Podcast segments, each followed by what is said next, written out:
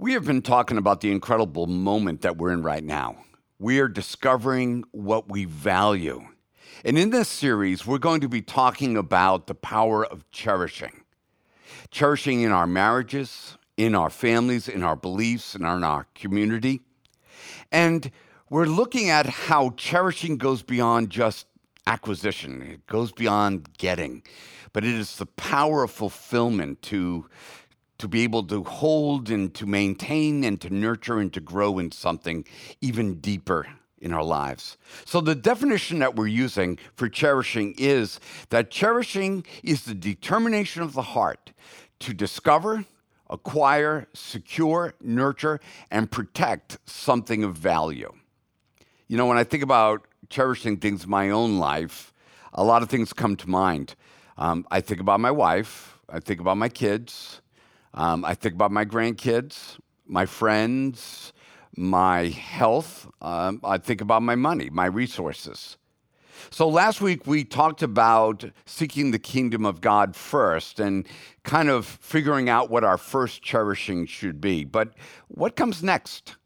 So I looked at my list and I noticed that there was something missing on my list of the things that I would cherish. Um, and the thing that was missing was me. And I don't mean just me. What wasn't on my list was my soul. Now, I know there's a lot of philosophical discussion about, about the soul. Is it just the brain, or is there something else going on inside of our heads also? And the only reason why it's a conversation is because everybody on both sides of the conversation agrees that the whole seems to be greater than the sum of the parts, that the brain doesn't seem to be enough to produce the kind of results of awareness that we have. So I don't want you to be afraid of this idea of soul. Um, but the question is, do I cherish my soul? Do I do I cherish me? And if you're intellectually uh, objecting to the idea of soul because it makes you commit to maybe a religious paradigm too much, let me ask you to consider using the word mind. Um, and maybe you're somebody who's a little bit more touchy feely, and you could interchange the word soul and mind for um, heart. They all seem to be used interchangeably in scripture and in human literature. But what I noticed is that my soul seems to be the important interface between me and God and me and the world around me. I mean, it, it, it seems to be a real thing. And um, Soul seems to be my awareness of the world, and it's not just my sensory perception of the world. I was thinking about it the other day as I was looking at some comparative religions to Christianity and some of the philosophical views about life and the meaning of life. I, I saw repetitively this idea trickling down that life is suffering, um, that life is hard, that that was the irreducible. Uh, com- you know complexity of of what life was about is that in the end, life is suffering. But then I noticed as I was thinking about it and having gone through my own physical kind of pain and having dealt with some issues of depression because of my physical pain, I remembered as I was walking through it that as I was thinking about suffering and as I was experiencing personal suffering, that it didn't just come down to suffering, like, oh, okay, I'm suffering. And, and not only that, like that, that satiated the, the search of my heart. But the more I looked at it, it was like I was trying to give meaning to my suffering. And it made me realize that there was a part of me that was observing suffering in my life and wanted to give some meaning to it. It, it made me realize that life is not reduced just to suffering, but there's this whole reduction down to meaning, whether it's a good event or a bad event. And it just made me realize that there's a part of me, there's a soulish part of me that even observes the difficult times that I go through. So, though we may not have all the answers about this thing called soul, it is the human experience we're all having, and um, we all know we're having it. I mean, Descartes said something like, I think, therefore I am, to try to explain this self awareness. But um, you guys know that I'm a oh, I don't know, I, impulsive hobbyist. Whenever I get stonewalled in one hobby, I seem to go to another hobby. And because of my back injury, it forced me out of the sports that I like doing, and I ended up into a lot of other things. And one of the things I like is drones. That's a really cool hobby to be involved with. But I got into photography. Um, so I, I got a new camera. And it's a great camera for beginners. But here's the thing I don't know a lot about the usage of this camera. I mean, it's like a week and a half old, and um, but one of the things that I discovered is that the lens and, and how it's used pretty much determines everything.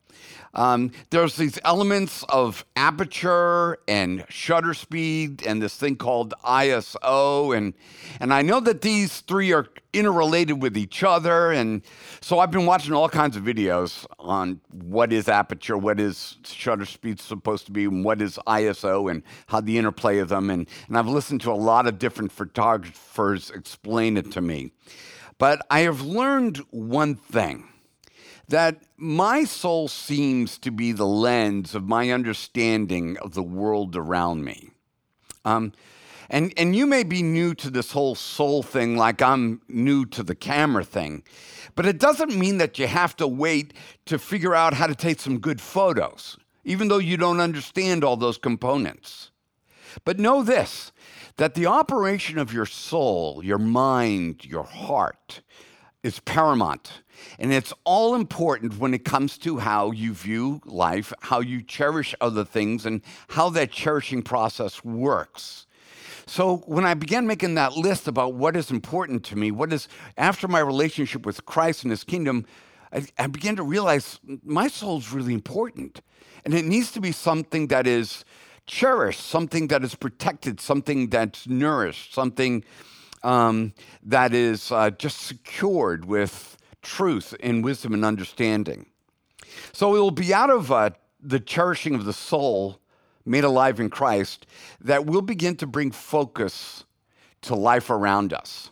I want you to hear how Jesus goes all, photography on us. It's a verse that you probably heard before, but I, I want you to listen to the lens of the photographer. And I want you to hear words and ideas that kind of represent aperture and shutter speed and ISO and clarity and focus and, and things like that.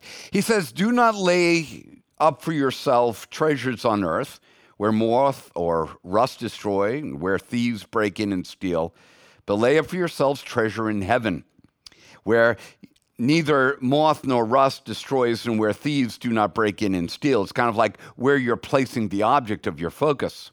For where your treasure is, there your heart will be also. He goes on to say, The eye is the lamp of the body. So if your eye is healthy, your whole body will be full of light. But if your eye is bad, your whole body will be full of darkness. If then the light in you is darkness, how great is the darkness? Now we kind of uh, see this idea of the soulish lens that he's talking about. He says, No one can serve two masters, for either he will hate one and love the other, or he will be devoted to one and despise the other. You cannot serve God and money. I mean, we've got focus written all over that. He's, he's not saying that you got to hate money and you and um, you can only love God and that you can't have money in your life. He's just talking about when you're going to get a good snapshot of life, your soul has to be focused on something. Um, so I bet a photographer could listen to that verse and just see how the camera, the lens, and then the subject would all be used to produce an incredible picture. Um, and maybe when you hear all this, you hear from the scripture things like rules and right and wrong and morals and ethics and commandments and uh, precepts. Your, he- your head begins to spin, just like my head spins when somebody tries to explain to me ISO and shutter speed. But we need to remember it's not about controlling the camera, it's about getting great photos. We're not, when we look at our relationship with God and we look at Christ and we look at the idea of maintaining our soul, we look at the principles of God, truth and ethics, and it's, it's not about ethics for ethics' sake, it's not morality for morality's sake. It's all about the adjustment of the lens and the, and the direction of our souls. For what purpose? for the purpose of getting a, good snapshot of about what life is all about. It's about cherishing and using your lens the right way. So after Christ, your soul and your heart, your, your mind is your most precious commodity.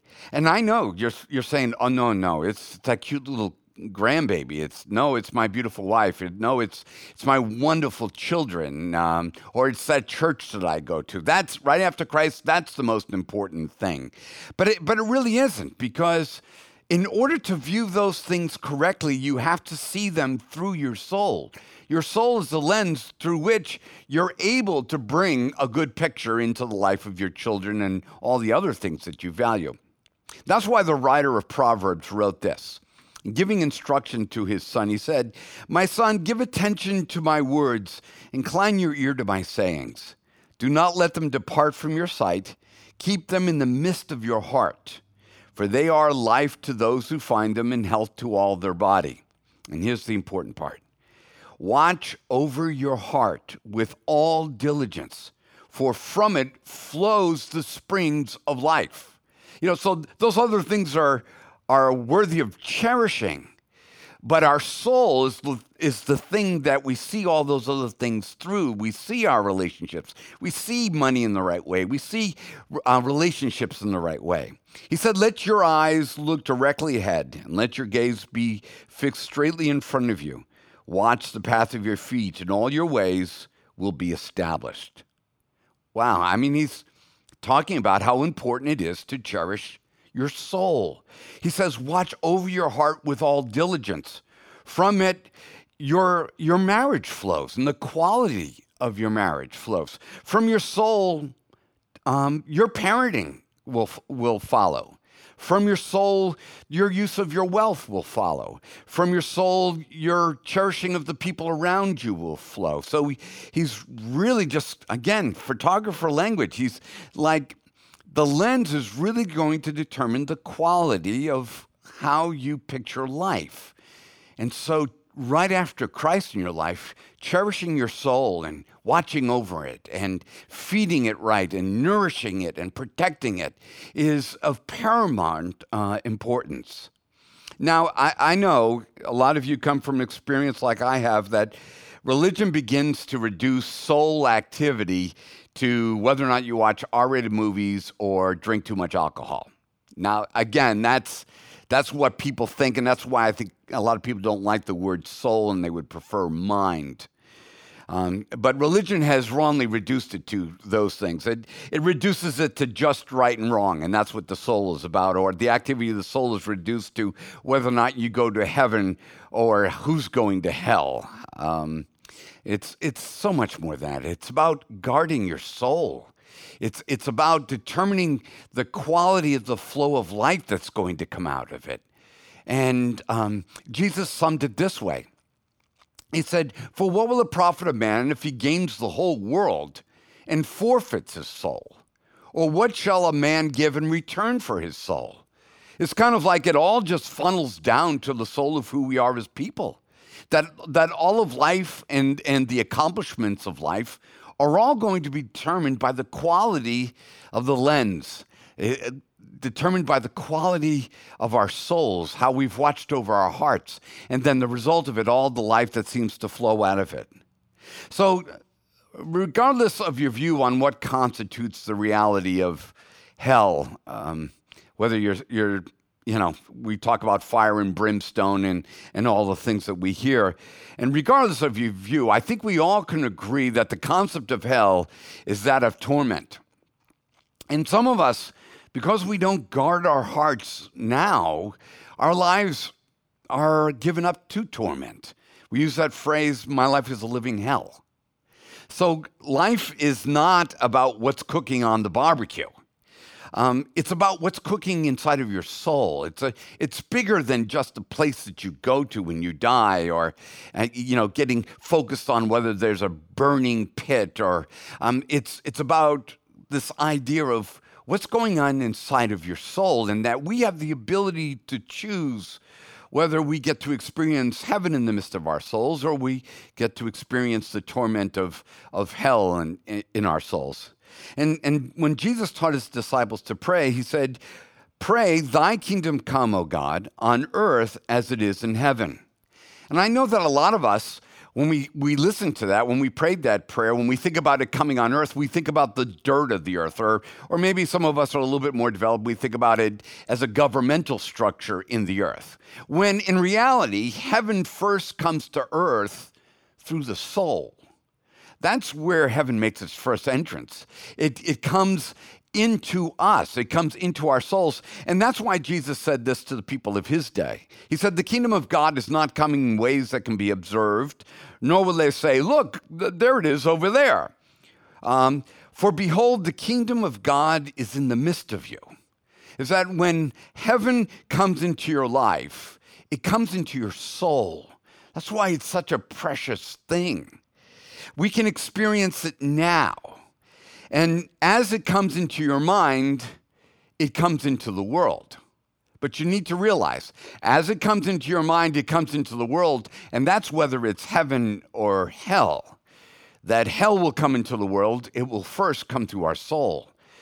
Whether heaven comes into our, our minds, it will come in through our soul. So you may ask yourself, or be asking me, well, don't you believe in a future heaven and a future hell, up real places? My point is, your soul is now. I mean, your soul is right now. We are in a soul moment. Hell is now, and heaven is now. And how I manage my soul determines the, the reality of things in my life. So, heaven and hell in the future are just spiritual extensions of what I embrace in my soul here on earth. You know, so that's why it's so important. So if I embrace the hellishness of life going on around me, well, then that's what I bring into me. And then into the future, that's what I bring with me. But if I allow my soul to be cherished and I embrace heaven, I embrace the principles of God, and I embrace the things of God into my life now, then I begin to experience heaven first within me. And then that becomes the issue of life that goes to my wife. That's the that's the issue of life I bring to my children. You know, have you ever said as a parent? Maybe you haven't, but I have. It's like when you find out they've done something wrong. Well, there's uh, there's going to be hell to pay when I get home. You know, you've decided that you are going to bring hell and and make it pay when you get home. What an interesting concept. But you do have that power is that when we determine what's going to influence our souls, we determine whether heaven comes to earth or whether hell begins to spread even more in the world around us. This is why the Apostle Paul speaks to us with such an aggressive voice. But I want you to hear that it's not the voice of, of being judgmental, it's not the voice of being religious. Uh, it's not the voice of being holier than now, it's the voice of cherishing. He's trying to exhort believers to cherish their souls because he realizes the power of the soul, how the soul can either stir up hell or it can bring down heaven. Because he realizes that both will stop first in who I am as a person. Here's what he said He said, Let no one deceive you with empty words. For because of these things, the wrath of God comes upon the sons of the disobedient. Therefore, do not be partakers with them, for you were formerly darkness, but now you are light in the Lord. Walk as children of light, for the fruit of the light consists in all goodness and righteousness and truth, trying to learn what is pleasing to the Lord. Do not participate in the unfruitful deeds of darkness, but instead, even expose them. It doesn't say expose people. It says expose these these deeds, these, so that you, we're aware of what they are, so that we can we can um, fill our lives with the things that are good. For it is disgraceful even to speak of the things which are done by them in secret. But all things become visible when they are exposed by the light. For everything that becomes visible is light. Wow, that verse out of Ephesians 5 just sounds like something out of my Sony uh, camera manual. The idea of light and contrast and, and things to do and things not to do. Remember, it's, it's not about controlling the camera for controlling the camera's sake. It's all about ending up with an incredible picture about what life is. So we do not reject things in order to earn the love of God. Paul's not talking about rejecting things to prove that we're right. He doesn't talk about exposing things so that so that we can be better than other people. We reject and we choose things to cherish God's love, to cherish our souls, to cherish his truth in our souls so that we can see the springs of life begin to flow into the other things that we cherish. You know, I always hear others boast of the uh, intellectual superiority of having an open mind. But having an open mind to what? You know, I mean, if you leave the lens on a and the shutter on a camera open long enough, eventually confusion will overtake the image. Um, what is it supposed to be open to? And why is that considered a virtue? Personally, I have closed my mind to the negative influences that come against the things that I cherish. Um, remember that a ditch and a well are both open at the top, but both don't bring forth drinkable water. There's no merit in just letting your mind be open to any idea or any thought that comes through, but rather, we're really called to this idea of, of cherishing our souls. There was an incredible price paid for, paid for your soul through the blood, the death, and the resurrection of Jesus. Now God says, Cherish the gift that I've given you. That my son died and rose again so that you could have new life, a resurrection, a renewal, uh, a newness of soul. And so God says, Cherish your soul. Don't lose it on all the other things of life. And those other things of life control their influence into your life. Not because your ability to control them earns you heaven or makes you out to be better people but it preserves the cherishing. It focuses the lens. It controls the shutter. It has the right amount of light that comes in to produce the right kind of picture for life. So, when was the last time you thought about cherishing your soul? Even as Christians, we're all about saving the lost. We're all about communicating truth to people that are in error. But what about our own souls? What about cherishing them?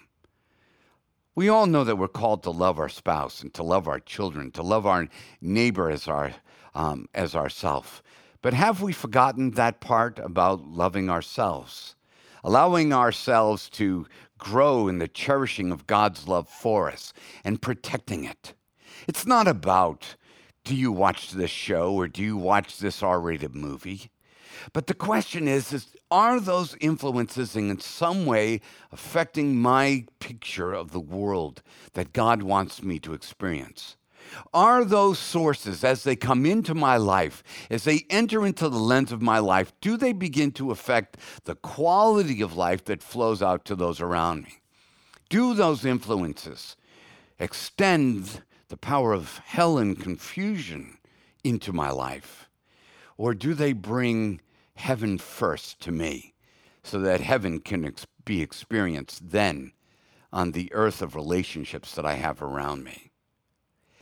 You know, truly loving ourselves begins with our souls fully loving God and loving what He loves. I mean, that is, that is the first part of, you know, we think, well, I, I'm here, Paul, because I want to know how to save my marriage. I understand.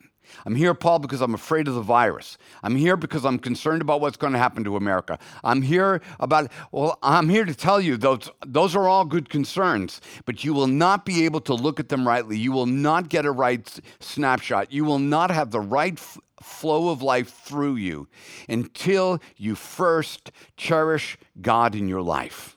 And once that cherishing of your own soul through the love of God takes place, then you'll be able to begin to adjust the lens. And then you'll be able to look at the things that cause you anxiety the right way. You'll be able to focus in on your children, your spouse. You'll be able to speak the right words at a right time. You'll be able to do the right things. You'll be able to see with clarity because you've nourished your soul, because you've walked in the way, that you have guarded your heart diligently so that what comes out of them is the very life issues that flow into the world around us. I have discovered in my own personal walk with God, and, and that includes successes and failures, uh, divorce and marriage, and, um, drug use, and all kinds of uh, things, some success, uh, some good things in my life. I, I have discovered that life flows best from the cherished soul. That when we know what it's like to be cherished by God and through that relationship of with God through his son Jesus Christ and we know about what it is to be raised and renewed and refreshed by the love of God through through the Holy Spirit and through Jesus that life begins to flow best. So let me encourage you as we go into this last moment with God, as, whether that's in uh, listening to the song of worship or maybe taking a moment to step aside and get alone with God, whether it's through communion, celebrating it with your friend or just be, uh, with your friend or, or just between you and the Lord. Let this be a time where we turn towards God with our hearts and we get honest. And it's like, Lord, you know, I have been, I have dropped the guard on my heart. I've allowed everyone and everything to speak into it. Lord, my heart has become not a wellspring of life, but a storm drainage where the life, where the very waters of my life have, have been polluted. Let this be a time where you invite God through His Spirit to cause a, a spring of living water to flow out of your innermost being, as Jesus taught us. And begin to cherish that and protect it. Not only because things are right and things can be wrong, but so that the life that flows out of us is good, so that we can experience heaven on earth now for our souls are now. Father, as we enter this moment with you, Lord God, we push everything aside and we just ask that through the Spirit of God, that the inner person who we are, our soul, our mind, our heart, whatever it's called, God, that it would be enlightened by your Spirit, by your words, that we may see how precious we are to you through your Son, Jesus Christ. And that, God, that we will begin to cherish ourselves the way that you have cherished us so that out of that awareness that we can cherish those around us.